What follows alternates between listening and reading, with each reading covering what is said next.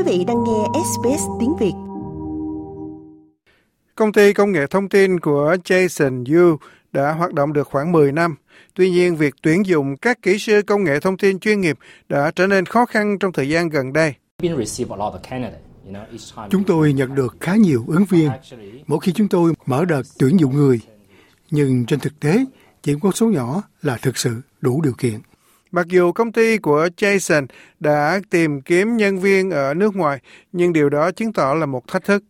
Và công ty của anh không đơn độc dựa trên kết quả khảo sát từ công ty luật King and Wood Mollison. Meredith Painter của công ty luật này cho biết cuộc khảo sát cho thấy việc giữ chân và thu hút lao động có tay nghề cao đã trở thành mối quan tâm hàng đầu của đại đa số các nhà lãnh đạo doanh nghiệp.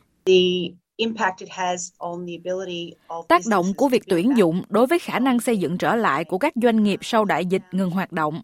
Nó phản ánh trong các câu trả lời khảo sát liên quan đến quản lý các thách thức chuỗi cung ứng.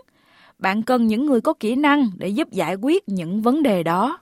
Giám đốc điều hành Alexi Boyd của Hội đồng các doanh nghiệp nhỏ của Úc cho biết việc thu hút và giữ chân nhân viên đã trở thành một vấn đề lớn. Mọi người đều đang gặp phải tình trạng thiếu nhân viên và ngày càng khó tìm được nhân viên phù hợp để giữ chân họ và quan trọng là phải cạnh tranh với các doanh nghiệp lớn khác khi mà họ có thể đưa ra các ưu đãi mà các doanh nghiệp nhỏ đơn giản là không thể làm theo. Bà Boy nói rằng không quan trọng loại hình kinh doanh đó là gì, kinh nghiệm là như nhau khi tìm nhân viên.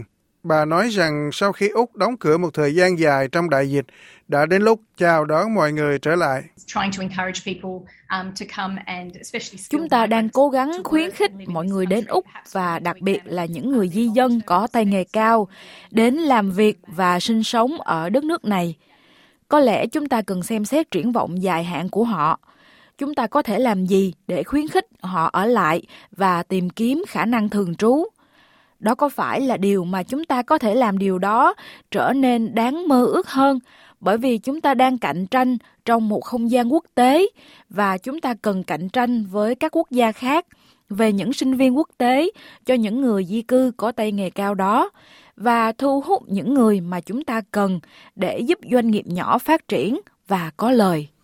Chính phủ liên bang đã chỉ ra rằng cần phải có một lộ trình lâu dài hơn cho những người lao động có tay nghề cao, cũng như một giải pháp khắc phục tình trạng tồn động các visa lao động ngắn hạn.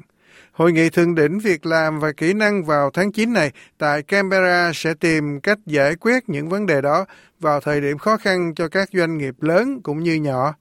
Chính phủ cho biết họ sẽ tập hợp các doanh nghiệp, công đoàn và các bên liên quan lại với nhau.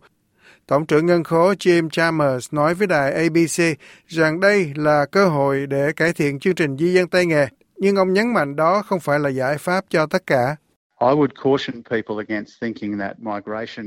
Tôi sẽ cảnh báo mọi người không nên nghĩ rằng di cư là giải pháp cho tất cả các thách thức kinh tế của chúng ta. Đó là một phần của câu chuyện, nhưng không phải là toàn bộ câu chuyện. Và nó không nên là biện pháp thay thế cho việc đào tạo người Úc cho các ngành nghề. Nó không nên thay thế cho cải cách trong ngành chăm sóc trẻ em. Thủ tướng Anthony Albanese cho biết Hội nghị thượng đỉnh việc làm sắp tới sẽ xem xét các cách để tăng năng suất và giảm tình trạng thiếu kỹ năng nghiêm trọng và tập trung vào việc tìm kiếm các cơ hội việc làm cho phụ nữ và di dân cũng như tìm hiểu công việc trong tương lai trong các ngành kỹ thuật số, năng lượng tái tạo và sản xuất. Like, share, comment. Hãy đồng hành cùng SBS tiếng Việt trên Facebook.